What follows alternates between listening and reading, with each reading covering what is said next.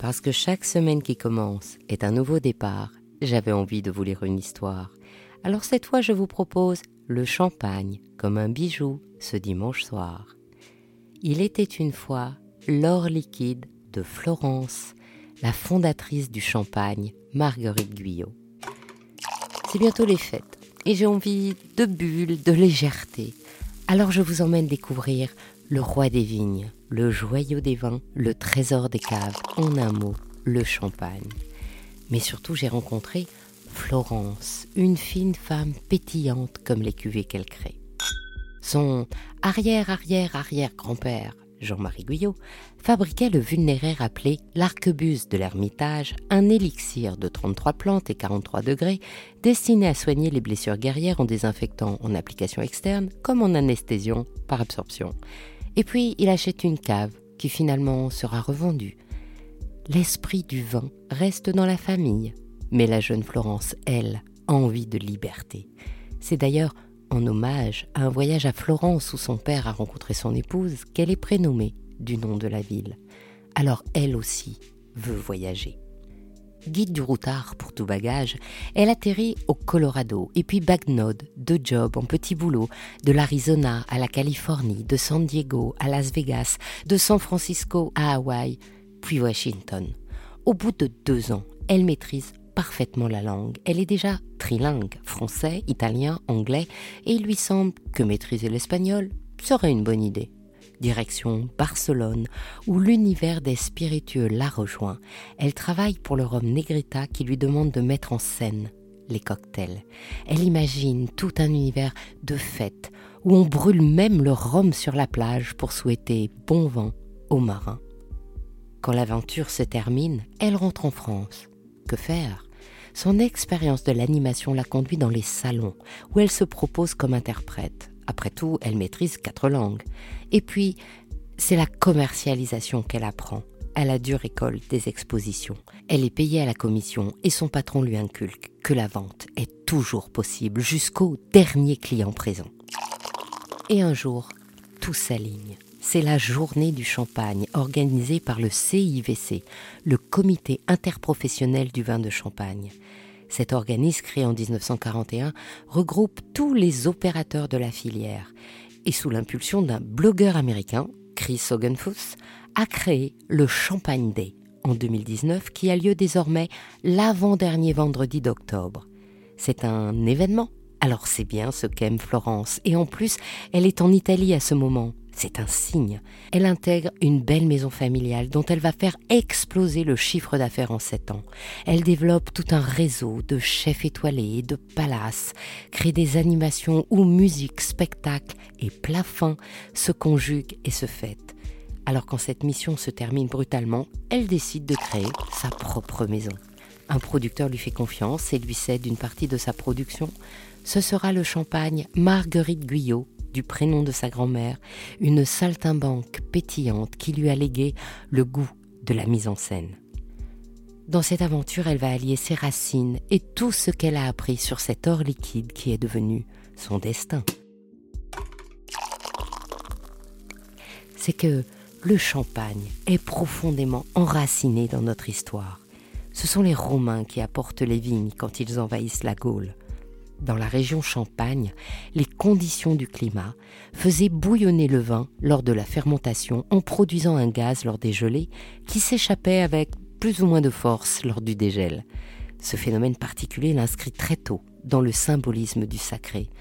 On pense d'abord à une intervention satanique, on l'appelle vin du diable ou saut de bouchon. Mais très vite, la production devient l'apanage des moines chrétiens. Ils mettent un grand soin à la vinification, gardent soigneusement une trace de leur récolte et les développent. En 496, l'évêque de Reims baptise Clovis avec du champagne.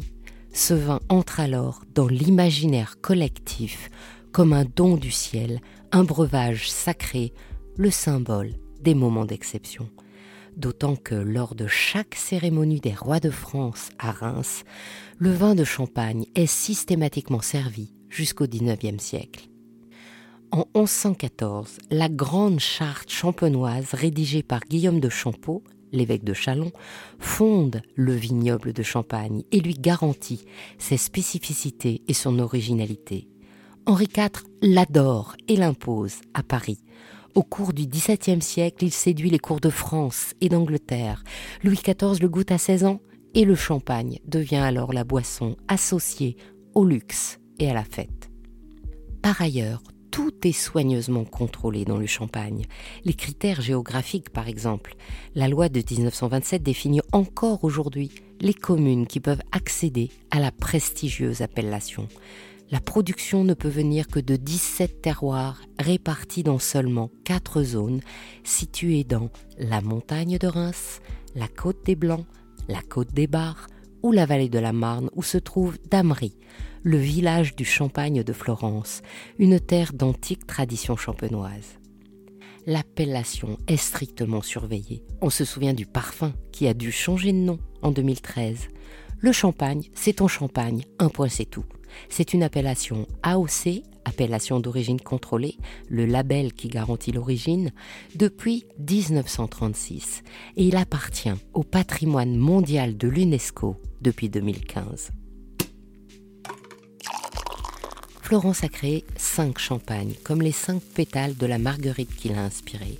Elle y décline les trois seuls cépages de la famille des noiriens que le champagne autorise. Il y a le chardonnay, un raisin blanc qui donne un vin frais et délicat. Florence lui a dédié la cuvée Séduction avec l'étiquette Marguerite blanche en symbole de pureté. Il y a le pinot noir, profond, comme un grenat pyrope, qui est un raisin noir à pulpe incolore. Il donne un champagne blanc, car les peaux n'ont pas le temps de teinter le jus lors du pressurage. Florence a créé avec ce cépage une marguerite rouge qu'elle a appelée la cuvée passion. Il y a le meunier, un autre raisin noir, mystérieux, comme une spinelle incarnat, un peu plus tardif que le pinot noir et plus fruité le village de Damery est en plein milieu des cépages de Meunier. Florence lui a dédié la cuvée Désir, plus charnel, et lui a décerné un pétale vert. Par rapport à la fabrication d'un vin, l'élaboration du champagne présente sept caractéristiques. Cueillette manuelle, pressoir spécifique, assemblage, deuxième fermentation en bouteille, remuage, dégorgement et dosage et un temps de maturation minimum. La cueillette manuelle permet la sélection des raisins. Pas question qu'un grain soit trop mûr, à la différence des vendanges tardives qui forment des vins plus liquoreux. En ce qui concerne le pressurage, chaque cru est identifié selon la date et l'heure de la cueillette. Chaque pressurage est effectué de façon distincte pour préserver au maximum la traçabilité de leur origine et permet de créer des mares homogènes, issues du même cépage et de la même parcelle. C'est très surveillé et les centres de pressurage sont agréés. Pour obtenir un champagne rosé, c'est avant cette étape du pressurage qu'on laisse macérer les raisins à peau noire préalablement égrappés pendant 24 à 72 heures en cuve pour donner au jus cette couleur si tendre allant de la morganite à la rubellite. Après, c'est l'étape de la fermentation, commune à tous les vins, les tranquilles comme les pétillants en cuve. D'habitude, cette première fermentation dure 15 mois. Florence préfère les laisser dormir en cave. C'est ce qui donne une vraie maturité à sa production. Mais ce qui différencie le champagne, c'est la double fermentation qui se passe en bouteille. Et c'est ça qu'on appelle la méthode champenoise. Mais avant, il y a l'étape cruciale de l'assemblage. Il s'agit de créer un cru sublimé par différents cépages, comme un chef d'orchestre installe une harmonie entre ces différents instruments. Pour la marguerite or, Florence a assemblé dans cette cuvée extase des chardonnays sélectionnés sur trois villages grands crus, Chouilly, Cramant et Auger. C'est un blanc de blanc parce qu'il ne contient que des raisins blancs. Il est millésimé, ce qui veut dire, suivant le comité champagne, qu'il conserve l'expression unique d'une année remarquable, comme chaque diamant. Pour sa Marguerite Rose à la précieuse couleur paparaccia, Florence a assemblé 30% de pinot noir, de chardonnay, de pinot meunier et 10% de coteaux champenois, un pinot meunier affiné en fût de chêne, un vrai bouquet que Florence a nommé fleur de flot. Après l'assemblage, il y a la deuxième fermentation en bouteille, la particularité du champagne. Les bouteilles sont alignées et gentiment inclinées la tête en bas, 24 à 36 mois. Florence les laisse 5 ans. Doucement, les dépôts naturels retombent dans le goulot et tous les jours, on tourne les bouteilles d'un quart de tour. C'est le remuage. C'est comme ça que le champagne fabrique ses jolies bulles et mature son goût. Lors de l'étape suivante, on enlève les dépôts. Pour cela, on gèle brièvement le col de la bouteille, on décapsule et les impuretés emprisonnées sont enlevées d'un geste vif qu'on appelle dégorgement. Alors il manque un peu de liquide pour remplir la bouteille. Pour combler, on rajoute la liqueur. C'est un vin de réserve qui va donner la personnalité au champagne. En Champagne, chaque année, depuis 1938, une partie de la vendange présentant un bon potentiel d'évolution est conservée par les vignerons ou les maisons. C'est cela qu'on appelle le vin de réserve.